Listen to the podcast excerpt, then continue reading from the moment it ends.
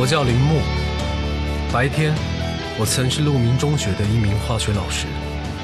到了夜晚，我便是行走在曼谷霓虹与喧闹背后，游移在法律与罪恶之间的一名清道夫。而现在，我的身份是一名侦探，曼谷唐人街唐人侦探事务所的一名侦探。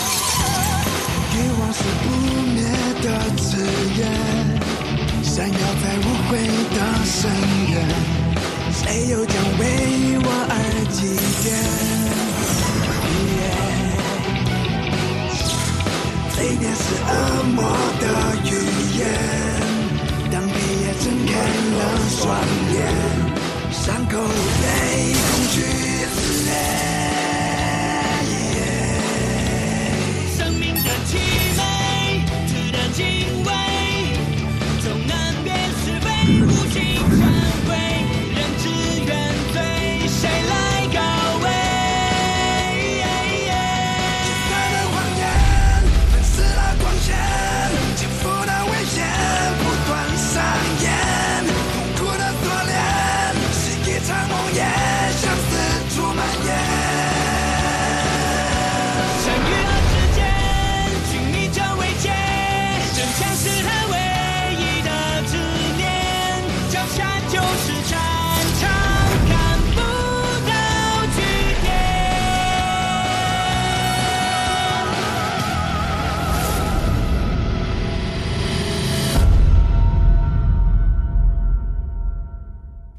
Hello，大家好，欢迎收听我们这一期的硬核电台，我是主八甘，大家好，我是小九。大家好，我是火树。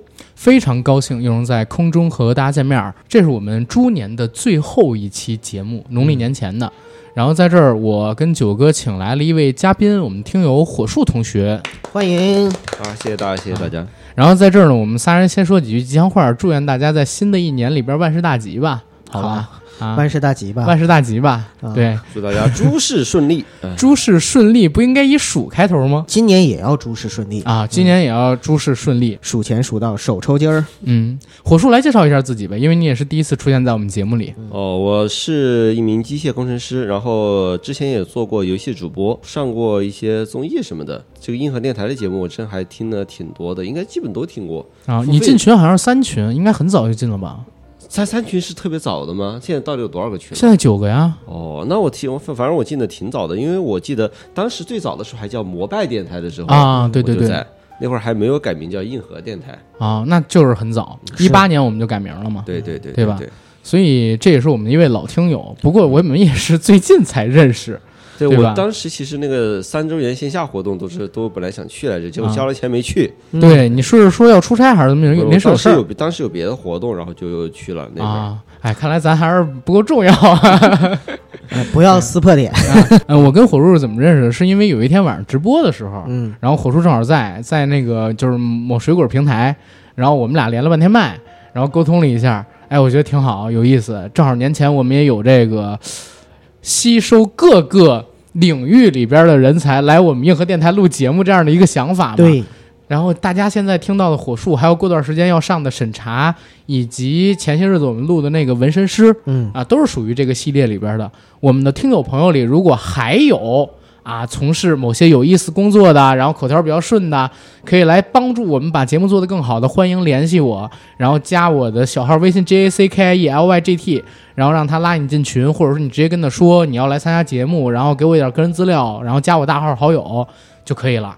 说到刚才纹身那个节目，我突然嗯想到，昨天在朋友圈里看到郭三清发了一个微信圈儿嗯，啊，然后是有一个来自硬核的听友纹了一个身、是吗？啊，一个小狗的头像，下面是果丹皮，因为他妻子叫果果，好像有一儿一女，一个叫丹丹，一个叫皮皮，啊，所以叫果丹皮。咱给人带活了是吗？哎，啊，那看来应该还不错是，啊！感谢我们这位听友朋友对我们的信任啊。对对对，三清到底有没有给你打八折呢？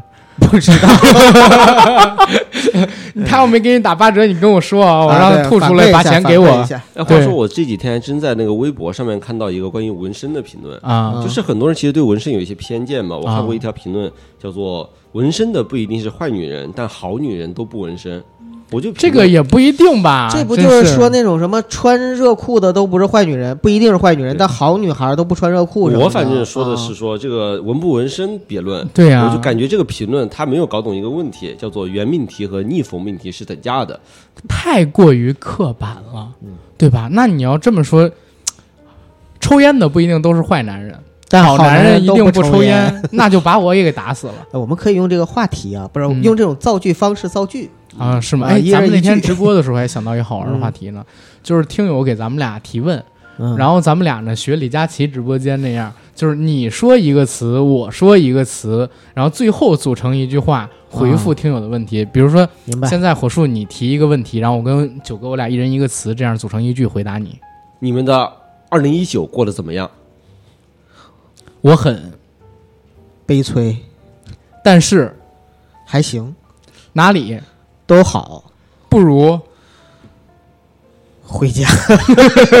对吧？这样就蛮有意思。那，你是学过，你是学相声练过，不是练过那个什么即兴喜剧吗？我练过相声，哦我记得这应该是即兴喜剧里面的一个内容，他那个、他那个跟你造句嘛。叫做他那个方式叫做什么三头专家，对，但是有一点啊，就是我跟九哥，因为我们俩可能太熟了。嗯，实际上，如果两个不熟的人，你问他一个指向性很强的问题，啊在两个人不同的叠词的过程当中，尤其你如果是想把这个东西变得有趣，你就要让下一个人难接。还有一点就是，一般刚才他说了，火叔说的是三头，一般我在抖音上看到也是三个人来表演。啊，不是，就俩人，就俩人，俩人一个问，两个答，然后这两个人因为要让对方难答，他就会说比较让对方难接的词儿。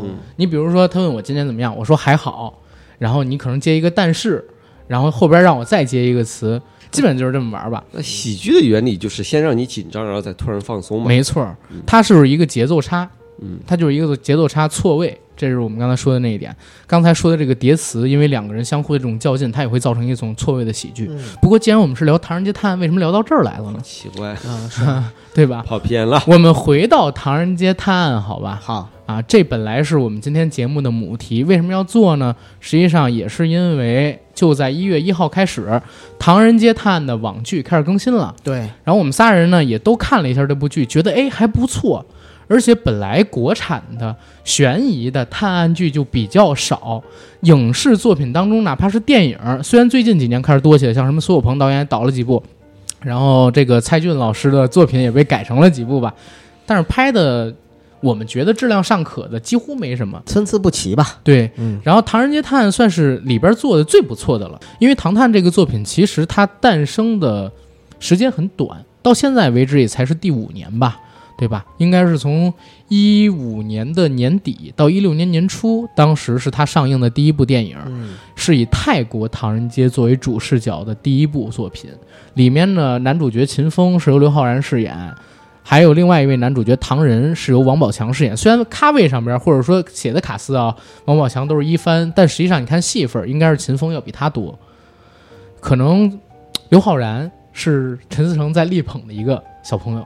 在讲述完这个泰国的故事之后，相当于速成了他们两个人在泰国成为名侦探的这样一个名头。嗯，然后引入了第二部的故事，就是在一八年的春节档，我们所看到的《唐人街探案二》，他们来到了美国参与一场名侦探世界大赛，引入了一个叫做 Chris Master 的软件。这个软件呢是世界名侦探排名，在里边呢也引出了像是香港的 Kiko、尚宇贤扮演的那个女孩，以及日本的野田昊。对，对吧？富家公子还引入了来这里来获取奖金的一些其他国家的名侦探，比如说像是白灵所饰演的巫婆，嗯，对吧？来自印度的三哥，就是有超能力能用这个隔空取物开门锁的这么一大哥；来自于英国的管家侠跟小女孩侦探。嗯，这类型的概念，好像在很多的影视作品当中出现的形象，都在第二部里边做了一个修化，然后给他们集中到一起了。对，之前出现过的名侦探的形象做了一个改编，然后对对对在，当喜剧时化的改是一个符号化的元素。嗯，但是已经开始构架这个宇宙了。对，而到了《唐探三》之前，现在我们所看到的这个网剧，实际上《唐人街探案》的宇宙基本上已经成型了。现在我们看的网剧的它时间线应该就是在《唐人街探案二》和《唐人街探案一》之间嗯，前几集。对，其实也不全是。《唐人街》它这个网剧跟第一、二部、第三部都有关联。像第一个故事，因为这儿得说一嘴啊，现在我们所看到的这个网剧一共是十二集，每四集是一个单独的案子，分别是曼陀罗之舞、玫瑰的名字以及幽灵邀请赛。曼陀罗之舞发生在第一部《唐人街探案》的电影结束后，和《唐探二》它的时间线是并行的。嗯，网剧的第二个案子《玫瑰的名字》实际上发生在第一个《唐人街探案》电影播出完之后，大概一两个月之内，在第二部之前。然后现在我们看到的《幽灵挑战赛》还没有看到《幽灵挑战赛》吧？它应该是发生在《唐探三》之前，它结束了之后，马上就会引入《唐探三》的故事。陈思诚已经组建好了一个相对而言比较成熟的团队，是由他自己所捧起来的。在这个《唐人街探案》的网剧里边，我们看到了前些日子由陈思诚监制的作品《误杀》的导演柯文丽，对，他也是指导了前四集网剧《曼陀罗之舞》的导演。后面像是戴墨、莱木宽，他们都是之前和陈思诚，要不然在《远大前程》这部电视剧里边有过合作的，要不然就是本身也参与过陈思诚一些其他作品制作的，或者说一些得过奖，但是目前在陈思诚公司团队里边的一些青年导演。嗯，里边所使用的演员就更不用说了，像这次的网剧里边，王宝强、尚宇贤以及肖央，嗯啊，他们都有出场，而且都是延续自《唐探》电影里边的角色。按照目前所知道的一个构画来看，就是第三个故事《幽灵挑战赛》，因为我们还没有看，但是大致可以猜到剧情。它引入了亚洲五大灵童的概念，像程潇啊、野田浩二他们这些人进入了这个剧情里。他们在前往泰国的一艘游轮上边失踪了。林默由邱泽所饰演的网剧的男主角带领了自己的几个朋友要去找到他们，而找到他们之后，立刻开始就是《唐探三》的故事。而在《唐探三》的电影里边，这些网剧里的角色也会出现。但是陈诚也说了，《唐探三》是他所指导的这个《唐人街探案》电影版的终结，网剧还会有。嗯但是《唐探》系列他应该短时间之内不会再重启了，甚至他自己本人就不会再拍了，最多以后就是把这 IP 交给别人，然后再启用新的班底。王宝强他们以这个世界观里边的角色出现，但是可能都不是主角了。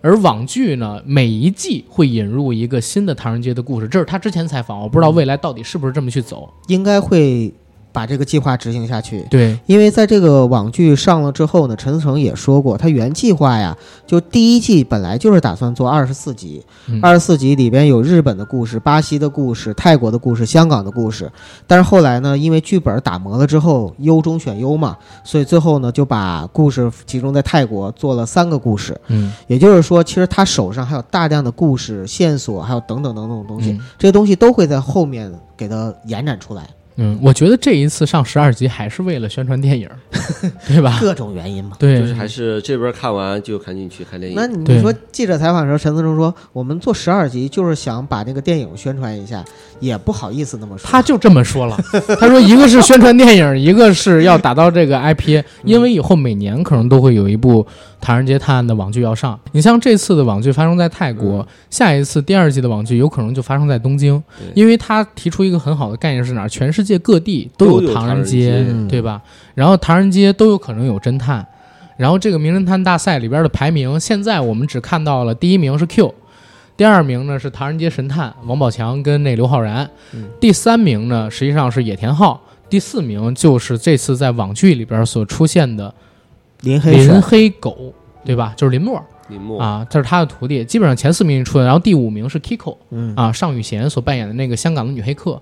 所以他未来还有很多能够加入进来，包括没有入榜的，像斯诺跟宋轶，我觉得他们进个前十很容易，对，对吧？那其实说更类似的，就像是神盾局特工那个。哎，对对对，我啊这个这个是对的。对对对神盾局跟这个电影的关系是是很像的复联二上之前，神盾局特工里面啊对有几集对应的。啊，第六集还是第几集能跟这个整个剧情产生出呼应？对，这神盾局跟这个唐探的关系是很像的对，这个可以来做。然后我们来聊聊唐探这个系列吧，就是不聊太多剧作了了？不，前边一定要跟大家就是沟通清楚唐探系列它这个世界的构画，然后包括它未来的发展，以及它现在是你知道什么样的。我们聊天的风格就是春风化雨 不不不，这是这是必须要的，这不是真的闲聊天儿啊，不是闲聊天，就是说我们都是无形中就把自己要跟大家分享的东西就分享出去嗯啊，对你得习惯这种没有提纲，但是有一个控场的人告诉你下一步该干啥的这种情况。然后我们现在来聊聊这个《唐人街探案》吧。如果就是让两位评价一下《唐人街探案》这个系列的风格的话，你们俩会怎么评价？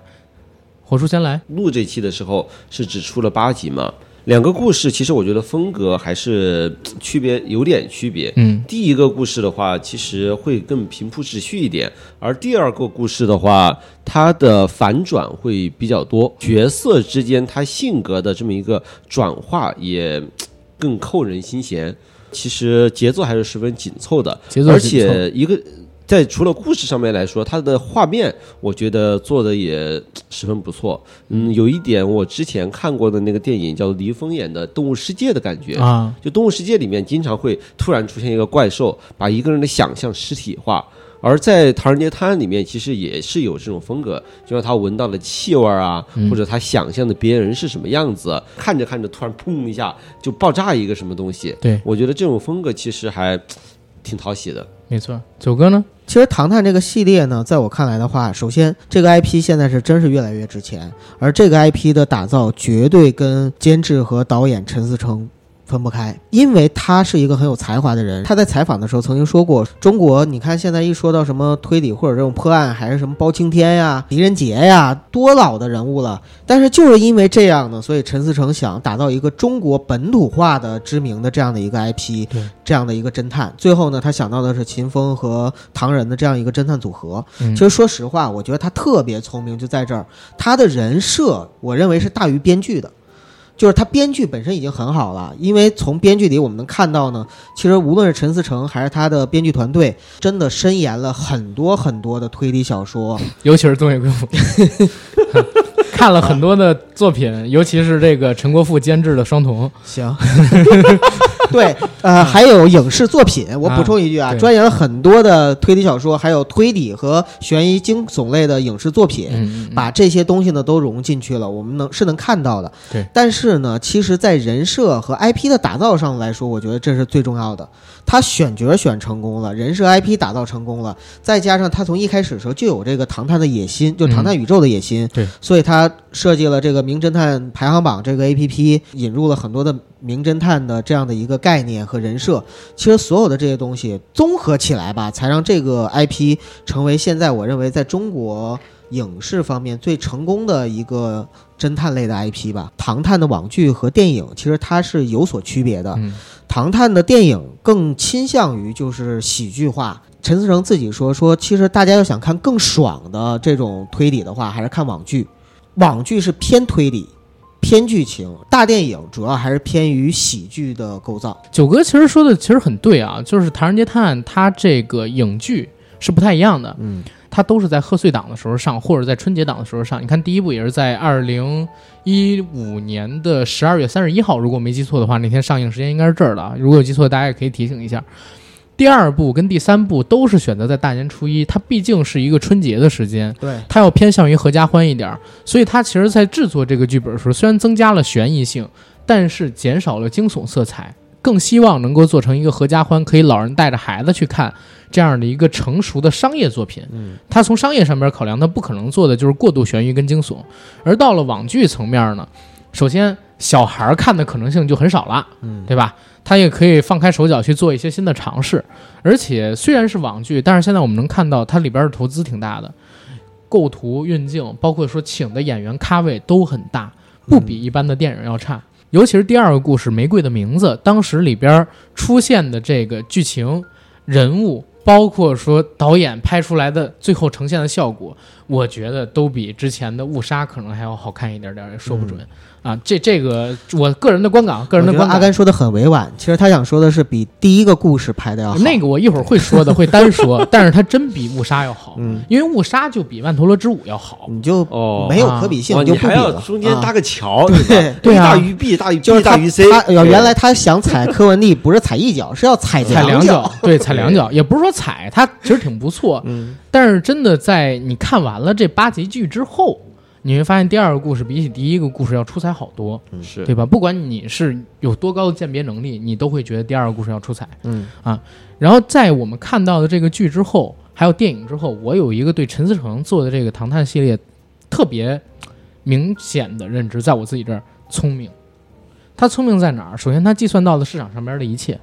他当时在做《唐人街探案》的时候，市场上边同类型的片子几乎是没有的，喜剧的探案类风格几乎是没有的，然后他打出了所谓观众们所认知的高智商，又请了当时在一五年正好是王宝强最如日中天的时候，包括他离婚那个事儿，当时也没出来嘛，对吧？票房号召力最高的男演员，跟一个可能说颜值跟实力兼备的新生代的刘昊然啊，刘昊然，刘昊然后来还代言了知乎，我还看这个知乎里边的那些用户评价如何评价刘昊然代言知乎，成为知乎代言人。下边有人说，在流量与实力之间，然后选择又不会被骂的青年一代的男艺人或者女艺人，也就那么几个。刘昊然已经是其中最好的选择了。你说刘昊然，我就担心啊，他背上一个人设，就是高知高智商这个人设。哇，高智、呃那没有不高智商这个人设真的很难维持下去，嗯，很难人很难维持下去，这是第一点。第二一点就是刘昊然《唐探》只是他的其中一个作品，他这几年演了各种作品，对，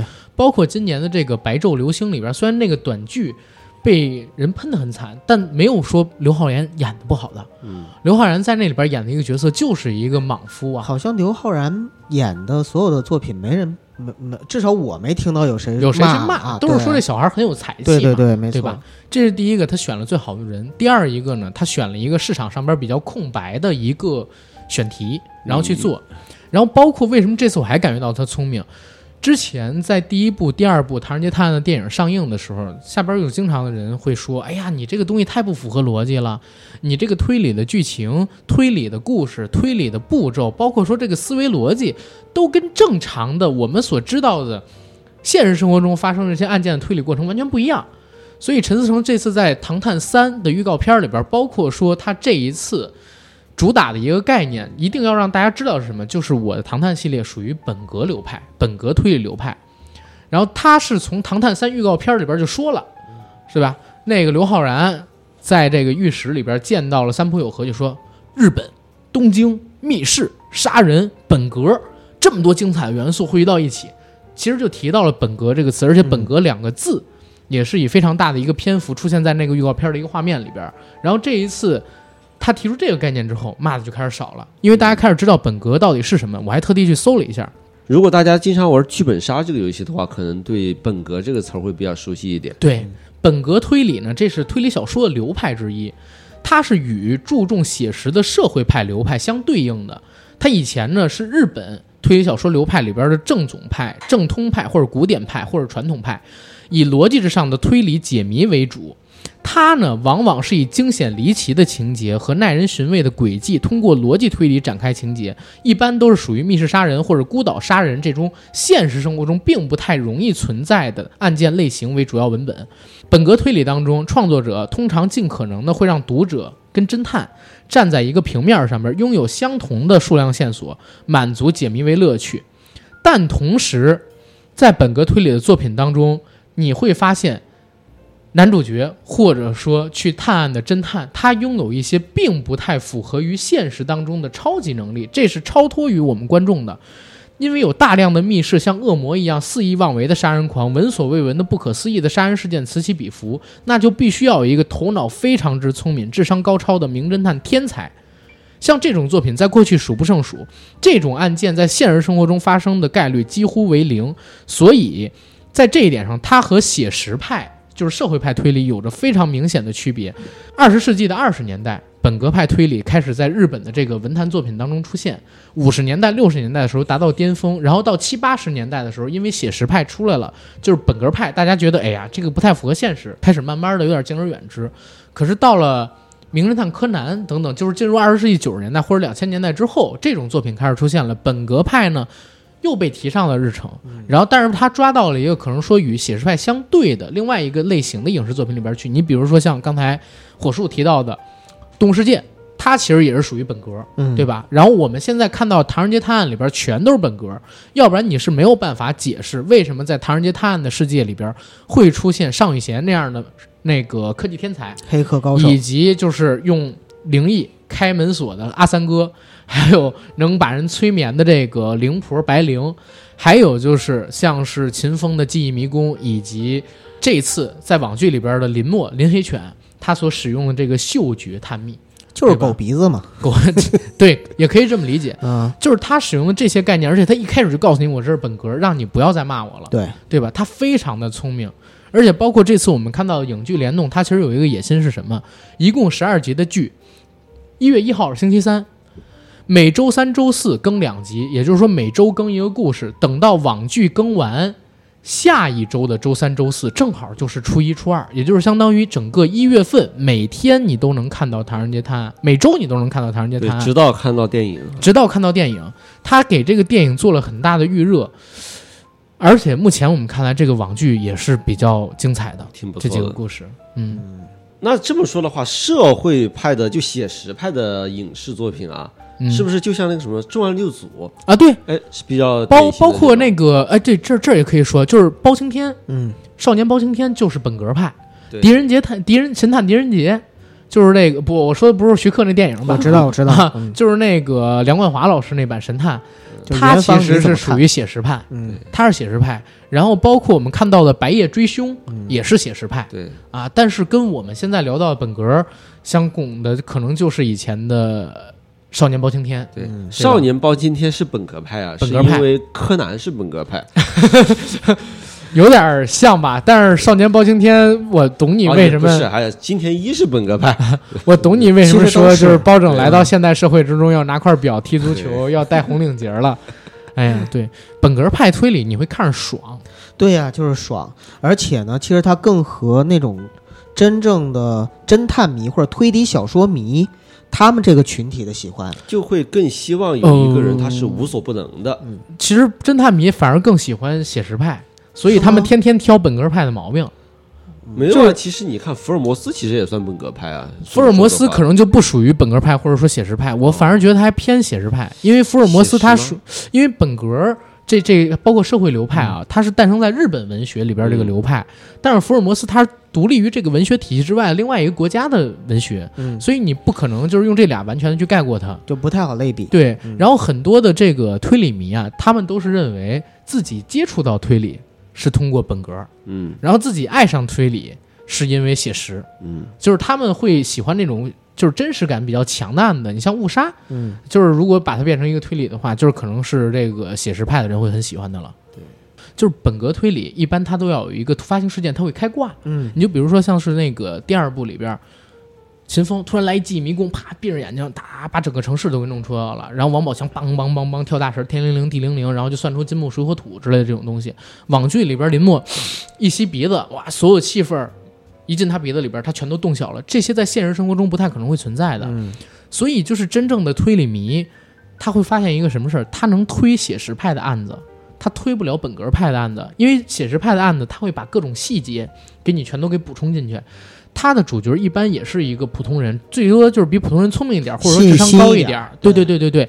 如果说推理迷到了写实派的那个案子里边去，他通过找这些细节，他也能解出来这个案子。就我上我也行。啊，你上你也行，嗯或者说你聪明一点，你熟一点你也行。嗯但是本格的案子，如果你没有一些异于常人的能力，你几乎探不出来。所以就是真正的那些推理迷，并不是特别喜欢本格派，就是在于这儿。明白了。但是本格派爽，嗯，本格派就更像一个超级英雄片嘛，对呀、啊，就像就像你聊那个嗯柯南嘛，嗯，对对吧？柯南现在就是足球纯本格，打足球打彗星，对你那个大楼坠落，这不都是吗？SUV 撞火车？对呀、这他妈都是这个本格派的东西，因为你看着会爽。本格派它不现实，对，啊，它超现实了，所以你就会看着，哇操，怎么这么牛逼，舒服，嗨，好嗨有，画手摇过我，就基本这种感觉明白了。啊。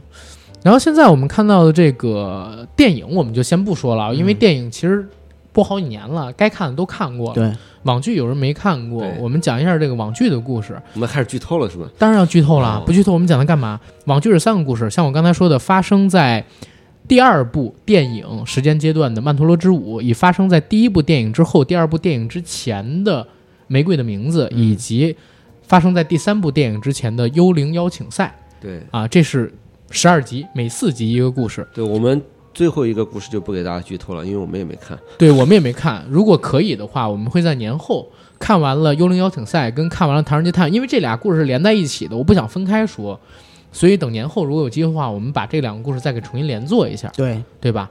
然后这前两个故事呢，我们先按照时间顺序来，不按播出顺序来了，因为它的播出顺序是这个奇怪啊，，对，很很奇怪，我也很奇怪，就是曼陀罗之舞，它明明时间线是在《玫瑰的名字》之后，对，但播出时间是在《玫瑰的名字》之前啊。我们刚才一直在讨论这是为什么，而且《玫瑰的名字》好看，对吧？啊，就是继续踩那个什么，会不会有这种可能啊？因为呃，第二故事和第一个故事里边呢，它是相当于是倒叙嘛，然后第二故事里边是更多的揭示了林黑犬它的一个身世和来处。那如果是按照时间线，先把第二个故事讲出来，再讲第一个故事的时候，会不会第一个故事里的很多的展现，相当于就是累赘或者说是重复了？呃，因为柯文丽他在拍的时候，他已经拍了一些闪回，嗯，这些闪回的东西，如果我们放在前面看的时候，再往后看，它是一个深化的过程。但是如果是我们先看了第二个故事，再看第一个故事闪回，就显得有些多余、累赘。而且明明第二个已经交代很清楚，第一个你再看这个闪回的时候，你会觉得啥玩意儿有点到为止的，会不会有这个可能呢？那他可能先拍第二个故事，第一个故事里面就不会有那么些闪回了。关键他是三个导演拍的，所以在但但三个导演他故事也是一起商量的呀你得是啊，但是正是因为三个导演他前面已经排好了顺序，啊，所以说拍的时候就加了一些东西，就没法在后边改了。不是，这是在剧本层面的时候就一定会灌下来的。他又不是就是那个年代的港片儿，他怎么可能现写剧本呢？他肯定是一开始筹划的时候就筹划好了，二一三。我不知道是不是因为这三个导演里边儿，呃，柯文丽是名气最大的，因为柯文丽之前他导那个《自由人》得了奥斯卡短片的最佳呃最佳短片的提名。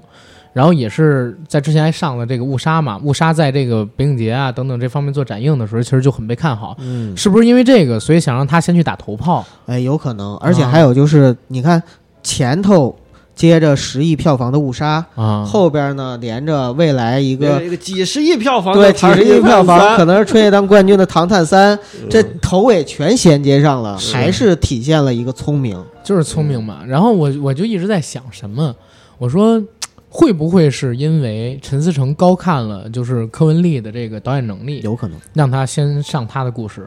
继续踩柯，继续踩这个柯文丽 哈。对对对对对对对，啊，因为也对对对对确实啊，因为呃，网上就我看的时候有弹幕嘛，嗯，很多人确实是骂那个萨莎，啊，说他太太蠢了不是在第第一个故事里边，就是太蠢蠢了。我我看完前四集，我的感受就是那个女主怎么就那么蠢啊？对人家在那是个傻谈白甜了。人家那儿不谈，是他在那儿谈恋爱，这其实我我就特想说一点，就是我们喜爱的推理故事有有三种，不是我们看到的推理故事有三种，大家最想看到的那种，就是我看了开头，我也猜不到结尾，一重一重反转，这么一段段往下往下去的。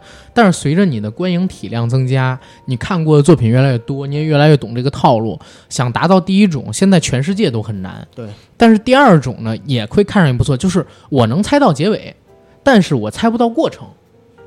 这种也是好的。就是《唐探》基本上它每个系列都做到了这一点，就是你能猜得到结尾，但是基本上你猜不到过程。网剧啊，我说的是，而最次的那种就是我一看你就不用演了，中间演什么我也知道，最后死我也知道，凶手我也知道，那基本上就是属于我们之前所看到的一些国产的呃悬疑的，可能说做的比较粗制滥造的一些戏啊，然后让我们所感受到那种痛苦了。嗯，但是《唐探》基本上都维持在第二标准。这儿就回溯一下，为什么我说柯恩利可能说稍差一点儿，是因为《误杀》这个片子出了之后，我其实对他导演技巧我还哎挺看好的。后来我在看完了这个《曼陀罗之舞》之后，我说《误杀》可能是因为本子太好，这个本子好，就把整个电影给调高。他可能能力没那么好，他是先拍网剧在前，还是先拍误杀？先拍《误杀》啊，啊，在误杀之前还有一个自由人嘛。嗯然后等我看完《玫瑰的故事》之后，我发现可能是陈思诚低估了，就是戴墨尔他们几个人，然后太高看了柯文丽，因为第二个故事《玫瑰的名字》拍的特别好看。我们还是先来讲剧情，一会儿告诉大家为什么。我们按时间线来，先讲玫瑰的故事，先讲玫瑰的名字。时间线呢发生在《唐人街探案一》结束之后，唐人跟秦风已经在泰国出名了。唐人受邀请到美国呢，去参加了一个名侦探的大赛，去解决之前我们所说到的这个修仙杀人案。在他临走之前，收了一个徒弟，这个徒弟呢叫做林默，外号叫林黑犬，因为沉默的默嘛，嗯，对吧？叫林黑犬。对，林黑犬他也是一名侦探，而且是一名很强的侦探，在世界名侦探排行榜上边排第四，仅次于 Q，然后唐人街神探以及野田昊，他排第四，在尚宇贤之前。那他为什么会被王宝强为师呢？是因为林默惹出了一事儿，必须要解释自己为什么会无缘无故的出现在杀人现场，所以就选择到唐人的侦探社去入职。他本来出生在一个富裕家庭，结果在某一天的晚上，自己的母亲把他藏在一个衣柜里边，说一会儿你不管干嘛都不能出声。结果他就眼睁睁的看着母亲被一个人给杀害了。杀害他母亲的这个人的脚腕处露出来一个写着 Q 的纹身，这儿其实有点隐，就是在电影里边那个 Q 的角色，对，对吧？因为林默亲眼见到自己母亲的死，所以他的写轮眼相当于被激发了，就是见到这个亲人死去之后，这种负面情绪刺激他脑中的那个查克拉，然后就引发他的超能力，就是他的鼻子，他可以开始觉醒了，他能闻到世界上各种的味道。他呢又开始学习去闻各种的味道，为什么？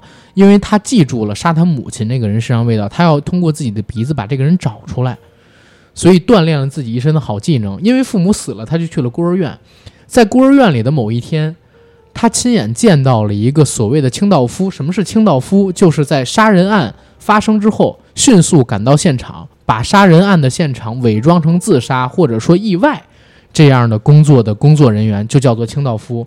亲眼见证了一个清道夫处理杀人尸体。他自己没有恐惧，反而跟这个清道夫呢两个人觉得惺惺相惜，就拜了这个清道夫做师傅，跟他学艺。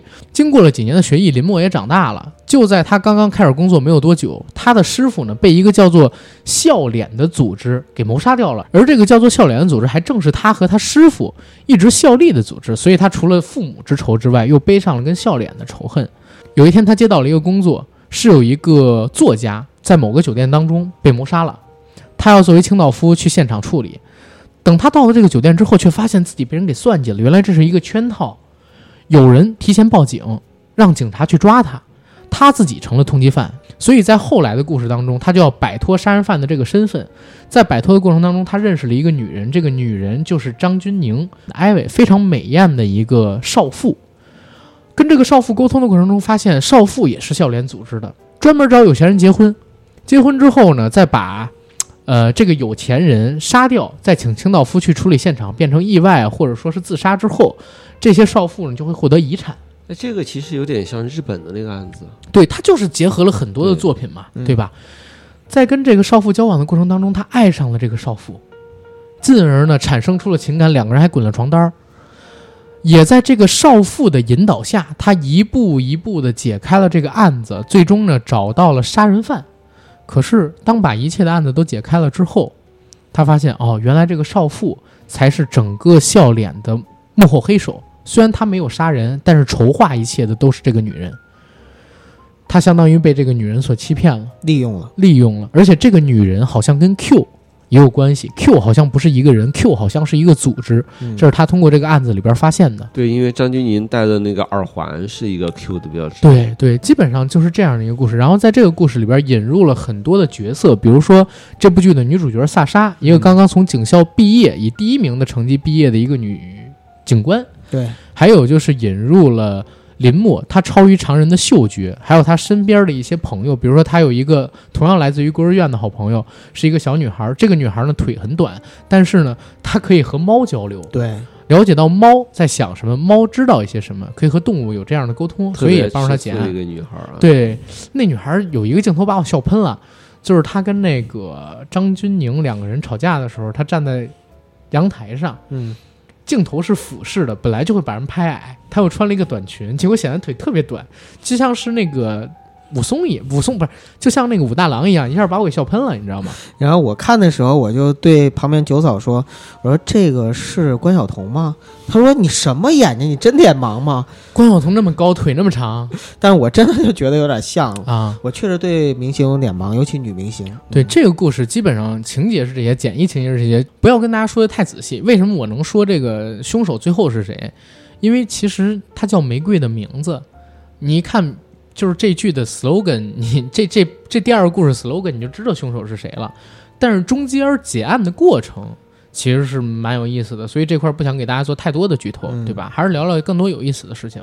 对你比如说，其实这个里边很多角色啊，呃，他这个演员选角就挺好的。演林默的师傅，就那个清道夫的是张国柱，张震他爸爸。演的就很好，也是个老戏骨。最主要、最出彩的算是副局长吧，没到副局长，局长一直想想当副局长，局长最后成副局长了。啊、这个警探就是呃张氏扮演的。其实他这个角色很像是一开始的时候就是在《唐探一》里边的肖央和陈赫两个人的角色，对，就是互相抢着，然后争功啊，等等等等。陈警官，然后也是纯粹是给这个故事增加搞笑色彩的，当然也有功能性在里边的。因为肖央太贵了，所以你这么一说，就排除他嫌疑人的可能性了。还真是啊对！哎，你看《唐探三》里边也有肖央吧？《唐探三》里当然有，但是《唐探三》里的肖央饰演《唐探二》里的宋轶的角色。哦，就是有连贯性了，有连贯性啊因为第一部里边的肖央演第一部的的肖央他没有智商，对他怎么探案？但是第二部里边的宋轶，首先我一直觉得肖央是一个好演员啊，嗯误杀也好，《唐探二》也好，演的都不错。然后要引入他进《唐探三》，我还挺欣喜的。嗯，可能，但是可能到了网剧这一块儿，呃肖央就太贵了，所以他请不起。也是扶植一些新人嘛。嗯，哎，什么新人？张氏也不算新人，确实就是因为价钱，确实就是因为价钱。但是确实啊，我挺惊喜的，因为很久没看到张氏了。对。然后在第二个故事里边，张氏的表演真的非常非常好。对，十分有趣。啊、对，上次看张氏好像是神话我，呃反正我我神话的电视剧我都没看过，哦所以就会更早。他演的特好，把嗯当时胡歌秒的不行不行的。还有就是，其实呃里边那个牙套妹哦，那个杀，那个杀手，我们这就已经剧透的差不多了。啊，没事，大家介绍的听听不出来什么。呃，就是我我只是说我印象很深刻的这个笑起来个角色，很诡异的女生，对对，就有点让我想到立山千明，你知道吗？嗯，很多很多电影里面可能都有这样的角色，就是表面上乖乖的，是一个受人欺负的普普通通女学生，结果一摘掉眼镜，露出笑容之后，哎为啥一定要？为啥这个黑化一定要摘掉眼镜啊？哎眼镜就是一种伪装。其实眼睛是很多导演爱拍的。你像第一部里边那个斯诺，他那个库布里克的凝视，嗯，就是低下头四十五度这样去看对，人。大家都说他是邪魅的一笑，但你想，如果没有那眼神，你遮着眼睛，你邪魅一笑，能笑出啥来？就库布里克就特别爱拍眼睛，对，因为拍眼睛能够体现出人的情感，然后戴眼镜相对而言就是一种最简单的伪装。嗯，还有第二部，哦，对对，眼镜儿确实是。你看那个你看九哥，不是？你看克拉克昆特，对吧？啊对就是另外一个人。对，最明显的还是超人啊，戴上眼镜都不认识，都不认识。对对对对头号玩家里边还拿着做梗，超人的眼镜儿。还有就是，我认为贡献了整个网剧对我印象最深刻的镜头，就是第二个故事第一集，也就是相当于全剧的第五集、嗯最后的时候，呃，张张钧钧甯出来甯在出场，然后背后一走的时候，啊把那个配乐一配上，整个确实非常有范儿哇啊！张氏不是口中也说了吗？说你看他就不是一个普通人，你看他走路，你看他那画面，你看他那光影什么什么的。就在那一刻，我觉得美极了。大家，我真的推荐大家去看，就为了那个镜头，你就值得一看。就第二个故事为什么能好？第二个故事本来探案剧我是挺讨厌里边加情感线的，但是因为这里边第一是张钧甯，第二他拍的很浪漫，你知道吗？所以我居然不反感这里边加了故按那个爱情线，而且张钧甯这话都有隐喻，在第二部就是第二个故事里边。你还记得吗？张钧甯他虽然是幕后黑手，为了要让这个林默上圈套，用一个药把林默给迷了。嗯，他跟林默说，外边很多人拿这个迷药做事儿了，强奸或者说迷奸不知事的小女生。其实你不觉得是一种性暗示吗？等林默醒了之后，自己没被强奸，但是自己倒被不是觉得是性暗示，但是反而是配或者说，呃，衬射了他后面讲自己经历的时候，呃那个经历可能是假，的。但是他这个也是有一个前后呼应。嗯，我我倒没觉得是这个，因为他首先迷奸他自己被轮奸什么乱七八糟的故事，有可能是真的，有可能是假的。因为他没说大概率是编的，所以我认为这个连贯性不成立。但是有一点是什么呢？他在一开始就引诱林默，他第一个台词是什么？林默问你身上为什么这么香？他说这个香水叫做一见钟情，，因为我相信这世界上的一见钟情往往是从味道开始的，嗯这是一个暗示。第二个暗示跟他说这个药很多人迷奸，然后什么什么用。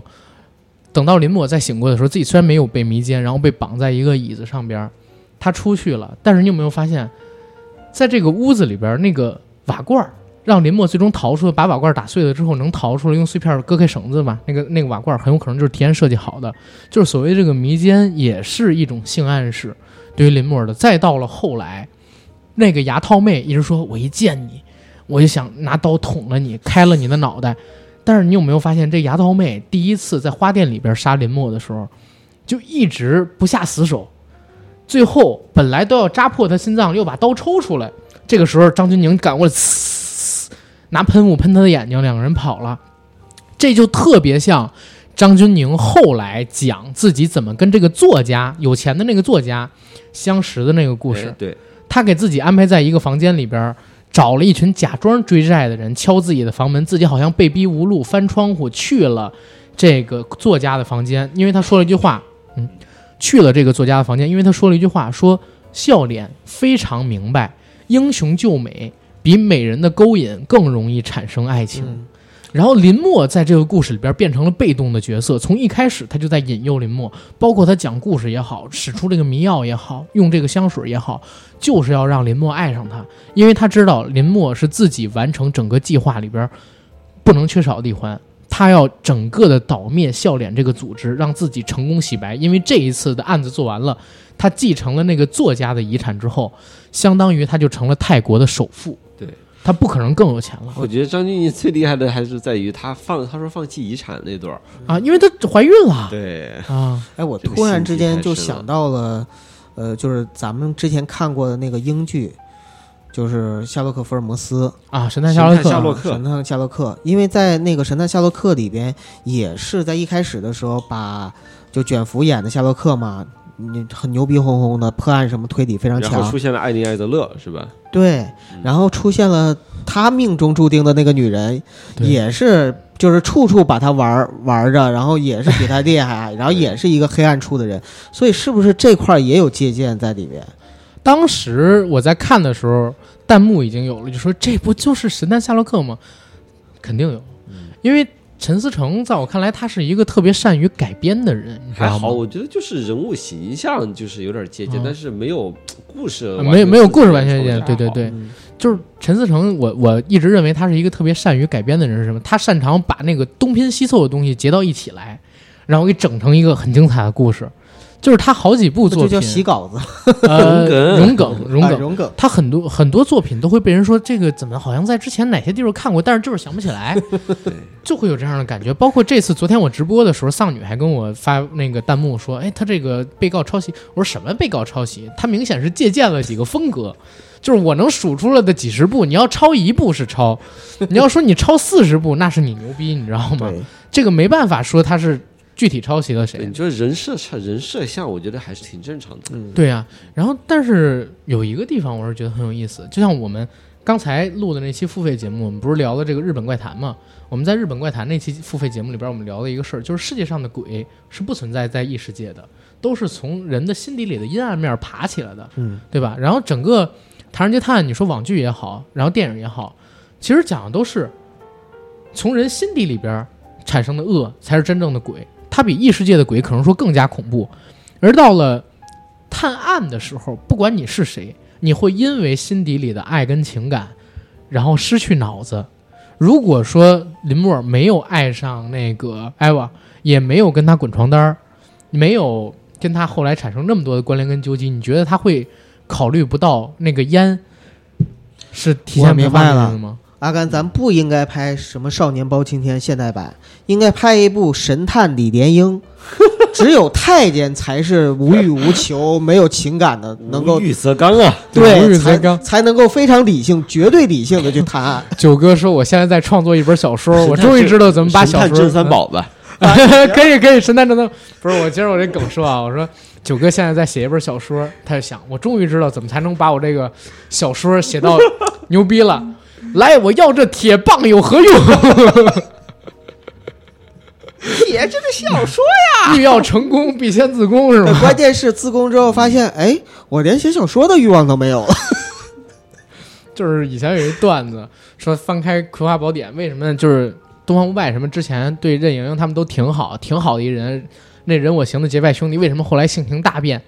是因为欲练神功必先自宫，宫完了翻到最后也不好意思，练了三十年之后，我才发现有另外一个招儿，不自宫也可以，然后那往外疯了，你知道吗？就是若不自宫也能成功。嗯，然后这这是第二个故事。第二个故事其实给我最大的感受就是，首先，他虽然也是本格，嗯，但是有点拍，但是有点偏这个写实派了。为什么好多人好评第二部？不是为什么好多人好评第二个故事？就是在于这儿，他是把情感，然后跟写实环环相扣的东西做得很细。呃，对，第二个故事其实它挺写实的，我觉得嗯它没有太多过人的那个超能力什么的。对，包括他说闻到那个呃张钧甯身上的那个香味儿，啊，这个我觉得常人都可以理解。对，但是有一点确实，但是跟剧情无关大雅啊，就是呃两个小女孩儿，一个萨莎，然后另外一个叫什么来着？那个他孤儿院的那个朋友，忘了。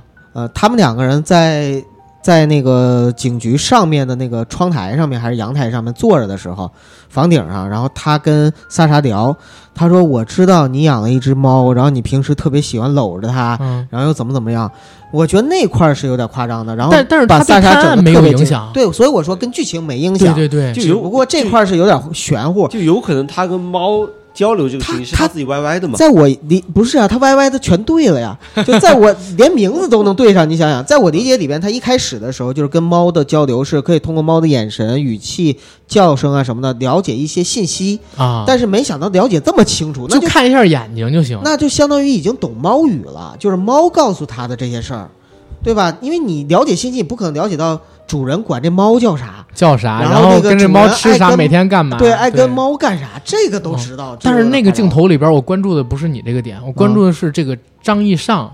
萨莎她身材太好，腿真的好长啊，哎身材比例特别棒跟你那个小武大郎一对比是吗？啊！对，这身材特别好，就是我一直是认为陈思诚看女演员的眼光特别好。你看他选媳妇儿也是，你看他选女演员也是，就是张钧甯在这个戏里边美到发光。嗯，对吧？美到发光，就是洗完澡也一样。然后就是平时第一次出场那个场景，那个构图，那个光影，我的妈呀，美死了。也是拍的好，嗯，把它拍的特别美，身上所有的优点，包括萨莎，其实所有的优点全都拍出来了。对对对，萨莎她两个发型，其实我看的时候有点切换。呃，因为他在第二个故事里边是短发换发，发型了，就是啊，中间不是有那个广告吗？广告的时候是长发啊啊，就是稍微长的头发到到披肩了。广告是这个样子，广告今天下水你去，对，就是没有说那个要来了。来大家看一下是什么广告。今天下水的事儿就关键你去了，，在说两亿女生都在用 没有，我原来还用过呢。哦，原来帮那谁看那什么，是吧？也用过，是一样的 A P P 嗯吗？是啊，就那美柚美柚挺知名的，你们真没用过？我真没用对我知道啊男生很少用一。般自己记一下不就好了吗？嗨，我以前那个可费劲了，你知道吗？强迫症，他自己那个手机里边，你知道吗？各个颜色的 A P P 要放在一起，然后美哎，柚，我也是这么弄的，我手机是吗 A P P 也是跟我一样，但是他手机里边没有黄颜色的 A P P，然后就让我安，你知道吗？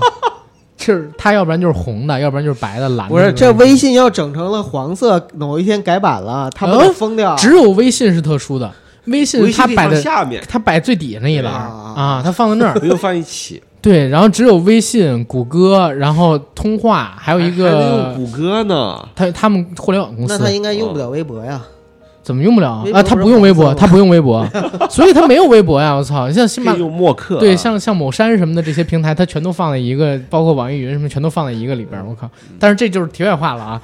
他但是得说，就是这个广告是在电影不是电视剧播出前大概一个月拍的，据说。那肯定啊啊，，因为刚招到，对，所以肯定是有有有有那什么的地方。这也是就是为什么我觉得第一个故事《曼陀罗之舞》跟第二个故事有区别的地方，嗯就是《曼陀罗之舞》怎么讲呢？好多人诟病说又犯了国产悬疑片的通病，就是女性角色又是没有对，又是花瓶，没有智力在谈恋爱。啊，又他妈瞎吃醋。对，所以这也是我觉得为什么柯文丽跟戴墨她本身就是水平有差距啊。一上来就是几个女的争林墨，哎，没错，那个真的看的好难受。反而是在这第二个故事，就是玫瑰的名字，它时间线是第一个啊，嗯，里边呢，萨莎成了警局里边的智力担当，对，挺正常的。挺正常的，然后也懂提醒小心你身边的女人。啊，对对对，然后我们接着来讲这第一个故事嗯《曼陀罗之舞》，好吧？曼陀罗之舞的故事呢，刚才我说的是发生在唐人他们去美国探案的同时间阶段对对吧？王宝强去美国之后啊，啊。对，去美国之后，王宝强已经跑了，但是因为王宝强走之前贪心，帮这个肖央演的第一部里边那个啊，对，接了二十个案子，嗯只做了一个案子，然后没办法，林默只能接这个案子。这案子讲的是什么呢？这案子讲的是啥呢？实际上是有四个高中的女生，她们同宿，感情特别的好。等到了这个该高考的时候，他们去四面佛那儿许愿，四个人想，哎，我们要不然考一个大学吧，对吧？考一个大学都考曼谷大学，对，开是开始有三个人想考曼谷啊对大学，阿水是家境比较好，他是准备出国去读，，对，被三个人所蛊惑，说我们四个还是一起绑架，被哎道德绑架，我们还是一起考这个曼谷大学吧。结果四个人拜完佛之后，过了没几天就快高考了，然后阿水得了一个风寒还是什么毛病，结果传染给了他们三个，对，然后四个人都没高考。对，都错过了高考。但是阿水家有钱，就被家人送到国外去留学了。我一直有个问嗯题，就是泰国不能复读吗？对我也一直在想这个问题，就是 不是对于可能家境不好的，他考不上，他可能就直接去必须要马上啊走上工对，就是走进社会工作了。嗯，泰国对人均收入还确实那，这还是可以看出社会主义国家的优越性。对啊对对，你看，毕竟在我们国家就不会发生这样的事情。我们我们来的彩虹，我们国家还真的是九年义务教育制嘛，嗯只要你这个你读高四也是一样的，就是还是正常的会给你免学费，对对对吧？复读班也是一样。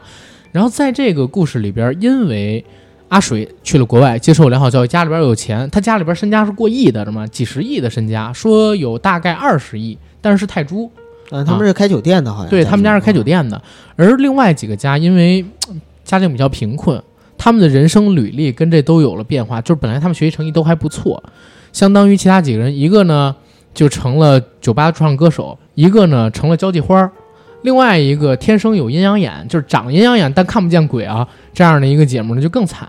本来她就比较内呃，本来她就比较内敛闭塞，然后她的生活呢也是这几个人里边最差的。过了一些年，等到这个阿水回来，跟这几个朋友见面了，张了个张罗了一个同学同会，学会，同学会，然后跟这几个同学呢显摆了一下自己，然后等等。其实他也没想显摆自己，人家就是送点礼物，啊，送了点礼物，但是这几个同学都特恨他，恨他什么呢？恨他啊！你又在跟我们炫，要不是因为你，我们人生怎么会这样？不过这个同学会是在他们他已经回国之后很久了，中间他又出一趟国再回来，在这之前还有很长时间的铺垫。为什么？因为阿水性格比较强，其他几个女生又比较记恨他，其中一个叫阿温的女生，跟阿水是有嫉妒的情感的，因为他们在上学的时候，阿温喜欢一个男孩儿，然后阿水是那个男孩暗恋的对象，阿水撺掇阿温去向那个男孩表白，结果那个男孩拒绝了他。他那之后也一直恨阿阿水，就想抢阿水的东西。阿水因为工作忙，他就去挑逗阿水的老公，跟她老公通奸。结果呢，阿水虽然不知道跟自己老公通奸的人是谁，但也发现了老公的婚外情，她就自己也找了一个伴儿，然后也也搞这个婚外恋。是以也是以前暗恋他的，啊，对，以其人道，然后还治其人之身。暗恋的那个对象就是阿文当年表白的那个男孩儿，对，知道吗？在发生了这些事情过后，才有了我们说送礼，然后他们呢仇恨阿水，几个人是先送礼再搞上的，还是先搞上送送礼之前就搞上了。啊，送礼之后，他们就开始合伙，就是对。要欺负阿水了。哦，对才有了他们要送礼，然后仇恨阿水，结果在卫生间里说话，正好被阿水的情人听到了，他们要密谋对付阿水的这件事儿。对啊，阿水的情人听到了，对对所以就啊。嗯，阿水的情人听到，然后林默他们就找那个男生，然后那男生告诉他们的嘛，对吧？再到后来就发生了诡异的事情。首先呢，是这四个女生都说自己遇到了灵异性的事件，对，对吧？最先死亡的就是阿水，阿水呢精神恍惚，说自己每次都能听见什么念经的声音，佛经对佛经的声音，然后精神恍惚。有一天，他自己一个人走上了天台，对，然后在监控面前跳了一个拜四面佛时要跳的舞，叫曼陀罗之舞，然后一跃纵身哎下了天台，对，然后死掉了。再有一个呢，就是在阿水死了之后，他们又发现跟阿水关系好的那个叫阿做阿温，就是跟阿水老公通奸的那女孩儿，被一股不知名的力量莫名的推下了地铁，差点被车给压死。阿温又说自己在演出的时候被人扼住了喉咙，但是大家都看不到那人，但是他脖子上边有那个被掐的印记。另外的两个女孩里边，交际花儿说自己呢半夜无缘无故的浮空起来，她的手掌对贴墙壁在天花板上浮了一个掌印黑手印儿，她手上也没有东西。对，可能是降龙十八掌练成了。，嗯然后第四个女孩儿说自己呢遇到了无数的弹珠从水管里边蹦出来，然后有好多双手禁锢着他。那段拍的还挺吓人的。我本来是一个这个悬疑片儿，或者谁变成惊悚片儿了？操！对，其实开始看着看着，觉得这个片子是不是像那个《金像大厦》一样那样的啊，对，所以我就在想，就是柯文丽为什么我就是一直对他有诟病，就是明明《玫瑰的故事》故事讲在她之前，拍的又比她好，结果把她给扔出来，导致这个网剧的评分，我觉得应、哦，我想起来，嗯他拍成这样是，他这么安排是不是想让你一开始不知道这个片子到底是一个什么设定？啊它有有可能意还是没有有可能意有可能因为你一个第二个故事一旦出来之后，他们就会知道，大家就会知道这个故事其实是没有灵异现象的。对但你看第一个故事的时候，你自你就会想，是不是真的有鬼在这里面？第一个我故事到最后的时候，我也知道他没鬼啊，因为嗯所有的东西其实都是人在搞鬼嘛。但是一开始不知道嘛，就是前两集的时候，你其实、其实我第一鬼集我大概就猜出来谁是凶手了，就是第一个故事。弹幕里面基本都猜出来了。啊，对，为什么能猜出来？是因为他开始的时候说了一句话，呃，就是来自于这个《华严经》还是《法华经》，我忘了，就是世间皆所恶，源于恶人贪嗔，呃，源于世人贪嗔痴。嗯啊，这也是《唐人街探案》它电影跟网剧都有，每一集都有一个 slogan 是点题的，源于世人贪嗔痴，其实就代表没有鬼。而且其实他们三个人，就那三个女生害死阿水嘛，嗯，呃，有主动的，有被动的，有被动的但是这三个女生其实可能就代表了某种状态的贪嗔痴三个状态。对，而且我还怎么确定是阿温的啊？因为三个人里边，只有阿温被真正拍到了，就是他没有任何人推，就落进了地铁里。，对，其他两个人都是自己的口述。其他两个人都是自己的口述，就是说可能发生，可能没发生。但是阿温如果没有鬼，而且我相信没有鬼啊，因为不可能有鬼。这个电视剧，对大家一定要考虑到我们国内的创作环境。对，在没有鬼的情况下，他被一股不知名的力量，而且他精神很正常，当时只能证明是他自己搞鬼。没错，嗯他自己搞鬼，所以就当时我就锁定就是凶手可能是他，啊，结果还真是他，我我也是在第一集的时候我就嗯锁定了凶手是他，为啥？但是原因很简单，就是我觉得那里边她最漂亮。好吧，确实是你看第二个故事里面是最漂亮的女人，对吧？最啊，会你发现没有？有嗯啊？我相信第三个故事也有也有可能是这个套路。那第三个故事凶手难道是程潇吗？哎，你们千万不要再看弹幕了，这种剧你们还在看弹幕，开着弹幕看多影响观感、啊。我没有看弹幕啊，那个刚才说啊看弹幕，对，弹幕里面真的说，哎，要么是三杀一，要么是一杀三你这。开头啥是 一个角色出来，他就告诉你这是凶手，啊，这个这个第二集死了。我我还说实话，就是我发现这个《唐人街探案》啊，为什么我适合在电视上面看，嗯或者说网上看？我可以二刷，而且我可以暂停，你知道吗？嗯你就像他开始那个反经什么出来的时候，我就先暂停了，包括第二集那个玫瑰的雨，玫瑰的那个雨出现的时候，我也是暂停了，我先给记得这个。然后后来他们每个人怎么死的时候，我也是暂停记得这个。然后我还看了两遍，嗯，我说看了两遍，第二遍我就开始弹幕看了。然后我发现你暂停是干嘛呀？啊，你暂停是要暂停我要看细节啊。哦啊电影的话就不行，电影的话我就只能二刷，不能暂停对，啊。甚至暂停，甚至二刷的话你也看不完一些东西。嗯，然后我在看这个，在第二遍就是带弹幕看的时候，我发现弹幕好贱啊，你知道吗？因为我是在第一天刚刚更新，我一看那会儿还没有弹幕呢，大家不知道这个凶手是谁。但是你第二天再看弹幕的时候，你就会发现，刚他妈出来一个人就跟你说，哎宋文老师是是犯人，那个那个谁，那个艾娃是笑脸，呃，不是，这也太 就是很贱啊，就就是是这这样举，报了这种弹幕，不是就是很贱啊，你知道吗？不是我看的时候，弹幕都还在就按照那剧情来，就是看大家在讨论。你可能也是刚出，然后你就看了，那会儿他们还没看到后边那几集呢大家。就是讨论说到底是谁杀了谁啊？大家在互相争。对呀、我靠，这个就很贱，你知道吗？特别讨厌剧透后面的。去前面发弹幕就很讨厌。尤其第二个故事，第二个故事虽然你从前边那个标语就是 slogan，嗯你大概知道就是这个女人，但是你不能确认。对，而且它反转很多。对呀、它不，你不能确认。就是中间有一段时间，我还真以为是宋文老师。呃，宋文老师得说一嘴啊，嗯宋文老师就是张颂文他今年呢其实上了好几部戏，一个是我们现在看到的这《唐人街探案》，还有一个就是年初的《风中有朵雨做的云》，嗯然后他在里边呢演就是男二号啊，不是男三号，井柏然跟那个秦昊之外的那个所谓的那个官员，跟那个秦昊两个人就是有屁眼交易的那个娶了宋佳的那个绿帽绿帽侠，然后他也是今年上这个演技派里边的导师，他是专门教这个表演课的大学老师。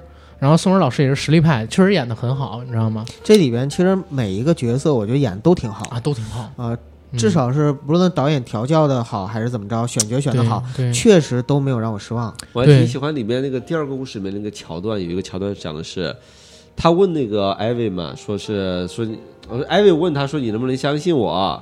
然后他跟他说，他用了一个特别老的梗，说、说那个即使是 believe 里面也有一个 lie。对，即使是 believe 里边也有一个 lie，就是相信里边也有。哎，我记我记得后来这个这个这句话在网上传了好多次，啊然后我编了一个，就即使是 harmony 里面也有个 harm。其实我跟你讲啊，这就说到了我这次最开心的一点，嗯，就是我看到了邱泽啊，啊，秋泽咋了？对我们刚才好像讨论半天，一直讨论半天没有讨论我们的男主主角，因为我想啊到最后说，嗯为什么是邱泽？我小的时候我在节目录制之前，我跟几位说过，我说哇，这还有谁啊？嗯、你们看不到剩下的六个人吗？对啊哎，你们坐，你们坐。你才看到六个吗？啊 天花板上那个，哦，天花板上啊、我的妈呀，吓死我了，九哥，今晚上你剪。主要是什么回事儿呢？我我在看这个剧的时候，给了我一个很深的印象是啥？我发现邱泽真的是开光了，嗯，对吧？怎么说呢？二零一九年我看过最好看的国产的电影，其实或者说我自己最喜欢的，可能是《谁先爱上他》的这个电影。这电影是二零一八年的乃飞在台湾那边出的一个剧，呃，出的一个电影。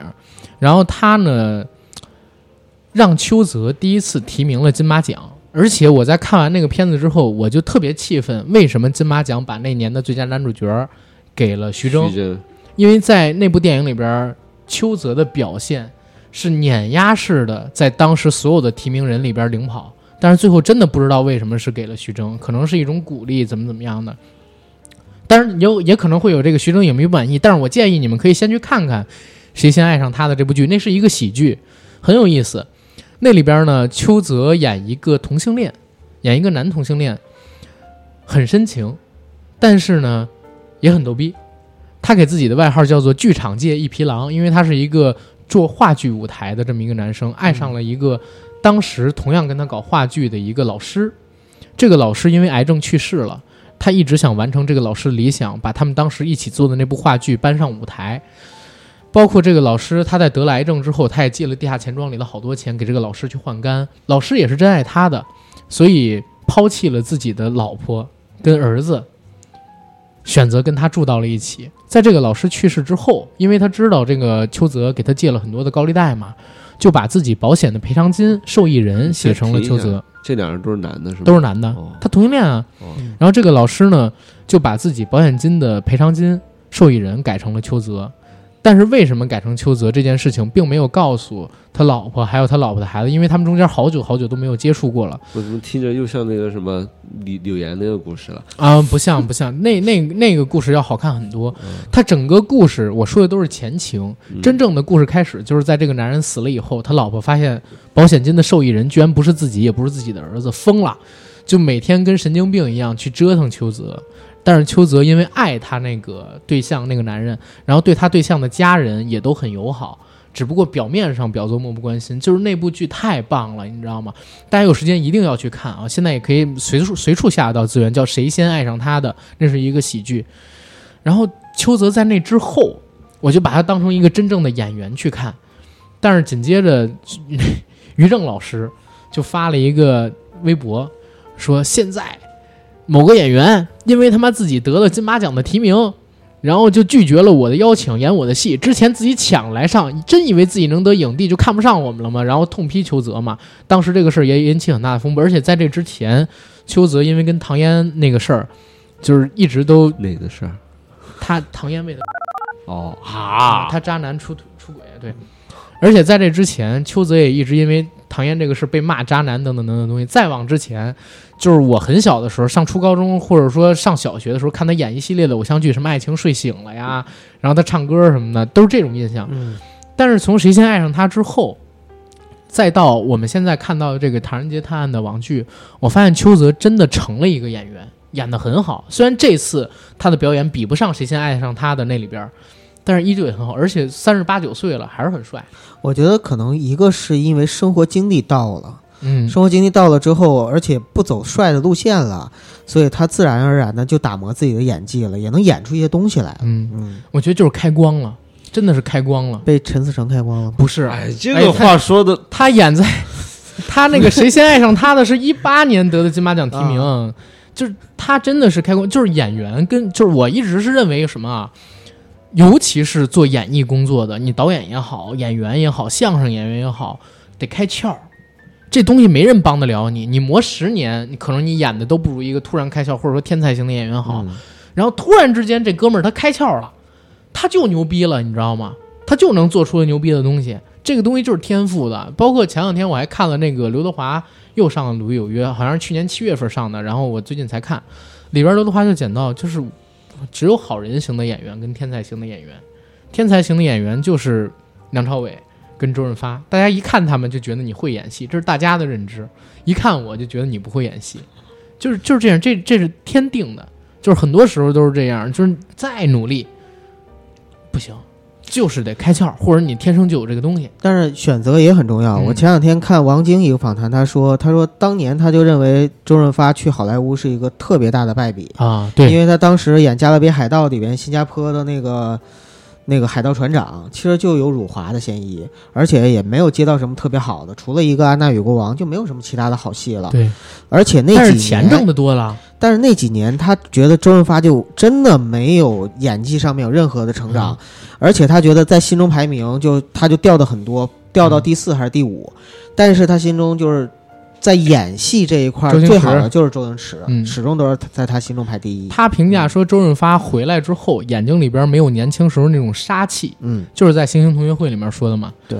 然后发哥去好莱坞确实是失策，对，好莱坞华人的演技派的男演员，但是他已经是属于发展最好的了啊。他去好莱坞虽然没有成龙、李连杰那么成功，但是还是在全球有了名气，啊、可惜，最男男演员最好的四十岁到五十岁左右的这十年，然后他是在好莱坞度过的，嗯这这个确实是不太 就我现在想，如果他在那十年里边，在香港和大陆接一些戏，可能能拍出更多经典的东西留给我们。嗯这只是一种遗憾啊。确实是一种遗憾。对那回来之后还是拍了很多啊，像什么对，让回来了，回来之后让子，弹飞这样的啊，五十啊年让让子弹飞算一个对五十岁之后嘛，嗯让子弹飞算一个，姨妈的后现代生活算一个，但是黄金甲呢？不算，黄金甲就算了，黄金甲不算。我不给你，你不能抢。对，我不给你，你不能抢。操！黄金甲里边就是霸气，但是那个霸气没有在《让子弹飞》里边，《让子弹飞》里边有一个镜头，我至今记得特深，嗯，就是刚进城就他妈开枪，这是找死啊！看来不是三七开能打发的，这是当时那师爷跟他说的嘛。嗯，然后黄四郎拿着一望远镜在望这刚进城的姜文，然后姜文看了他一眼，拿枪对了他一下，他立刻把眼睛离开了那个望远镜，眉头一皱，霸气外露，就这眉头一皱一合。然后突然之间又变成平静，就这个演技，我妈呀，真的是无双、啊！对，无双演的也很好。无双就是无双，就是我希望发哥演的戏啊，对啊，但是如果他在四十岁到五十岁之间能多留几部，多留几部这样的无双的话啊。我心里边的发哥就应该是双枪白衣，记着哈达藏民给记的，然后咔咔咔咔就在那打，一个人灭一座岛，怎么了？我就不合理我心里的发哥还是 掏出红桃 A 的那个发哥。啊 啊！赌神是吗？对。那是方片三儿，不是草花三儿。不过后来我也想，就是大家请看四个 A，你说发哥还留在香港影坛，就是他也超越不了自己了，对不对？他去好莱坞也没超越自己啊，他去好莱坞最起码留下了一部《卧虎藏龙》最什么的。好至少是赚了钱，挣得多了。不光是赚了钱，你说他留在香港影坛还能挑战自己什么呢？奖、金马、金像什么都得了，尤其是八十年代末这几年，他绝对无双。商业上那么成功，演技上也那么成功，各种类型也都弄遍了。他当时还能做什么？我都我都想不到啊！他不去好莱坞，哎，我突然有一个想法啊，就是我们国内现在有这么多明星真人秀，其实我最想看的就是成龙、李连杰、周润发、周星驰这些人上个综艺节目。一群老年人去爬山是吧？哇，他们他们呃不是他们几个人来一个什么 对影帝的诞生，对，对来一个综艺节目，最好还是那种就旅游式的真人秀，或者说像《向往的生活》那种真人秀。我说他们来一个那个什么那种秀演技的真人秀秀演技，我觉得请他们，他们绝对不会去的，不会去那绝对不会去。就像你说不会去，你说？我花钱，我花多少钱都不可能让那个李连杰跟成龙打一场，是因为他们自重身份是不可能干那事儿。你看攻守道，马云都没请成龙打一场！对啊，但是你让他们去过那种就是像向往的生活，或者说那种就理想的状态里边的这种东西，我觉得还是可以的。亲我爱客想问，你栈里面，请到周润发、梁朝伟、周星驰、刘德华这几个人，这个成本得多高？对，你知道当年那个，要是我是马云，你知道当然那个，我看你有戏就不花钱是吧？我看你有戏，请成龙去做这个导师，嗯，当时号称是给了三千万，就是光请导师那个节目花了相当于快一个亿，请了李冰冰、张国立、冯小刚、成龙，嗯然后他们几个去，我的妈呀，太吓人了！嗯，这是不能够实现的一个愿望。但是我是觉得，我们想想意淫一下也是很爽的。就像就像 X，你知道你知道我前两天天听到一什么吗？就我看的那个刘德华那个访谈，刘德华说了一个自己的想法，我都惊了。四大天王啊，对，啊刘德华接受鲁鲁豫的时候，鲁豫问他你会上真人秀吗？刘德华说，我有一直想过一件事情，就是搞一个节目，我们四大天王做导师。也可四大以啊，天我觉得也然后可以啊。刘德华亲口说的，说嗯我肯定 OK，就看他们能不能聊动剩下几个，我们做一个推广粤语歌的。啊这样的这聊得动吗啊他因为他觉得最近这些年粤语歌没落的太厉害了对对啊，那个我还挺期待。咱们不是聊《唐人街探案》吗？啊，啊，怎么来到这儿了？对，回到《唐人街探案》，哎，收个尾吧。对，收个尾。《唐人街探案》这个戏呢，刚才我们聊了网剧里的第一个故事和第二个故事，其他的故事像《幽灵邀请赛》里边引入的亚洲五大灵童，还有第三部的故事，电影的故事是相关联的。我们看能不能在春节之后，对，然后给大家做一个回顾，好吧？到时候叫你来，你也得来哦。好，嗯，嗯，挺远的，虽然然后我觉得这期节目也说差不多了吧？好剧，大家赶紧去看看吧，真的看看对真的好，真的好看。对，然后我们剧透的也差不多了嘛。对，对尤其是第二个故事真的好看，嗯大家看完之后就知道戴墨比科恩利要强好多哦。对，虽然说第二个故事我们剧透成这样，但是你还是猜不到它到底是怎么发展的。对对对，你能猜中结尾，但是你很难猜对过程。但是阿甘，我要给你提个意见，嗯从一开始你就少说了姚文义这个导演。其实第二部是姚文义两个对对对人导演的，难道姚文义就不配拥有名字吗？配配配，姚文义跟配配配，说人家配对配配不，是姚文义也也比科恩利强。好，哎，科恩利导演听我们这期节目多伤心啊。啊，对，嗯，好吧，没有鞭策是最大的爱。不说实话，那那那算啥，对吧？好吧，好吧，那我们这期节目可以到这儿了。啊然后年前最后一期节目啊，预祝大家对，诸事鼠顺利。年大吉，诸事事顺利。对，嗯谢谢大家，拜拜。拜。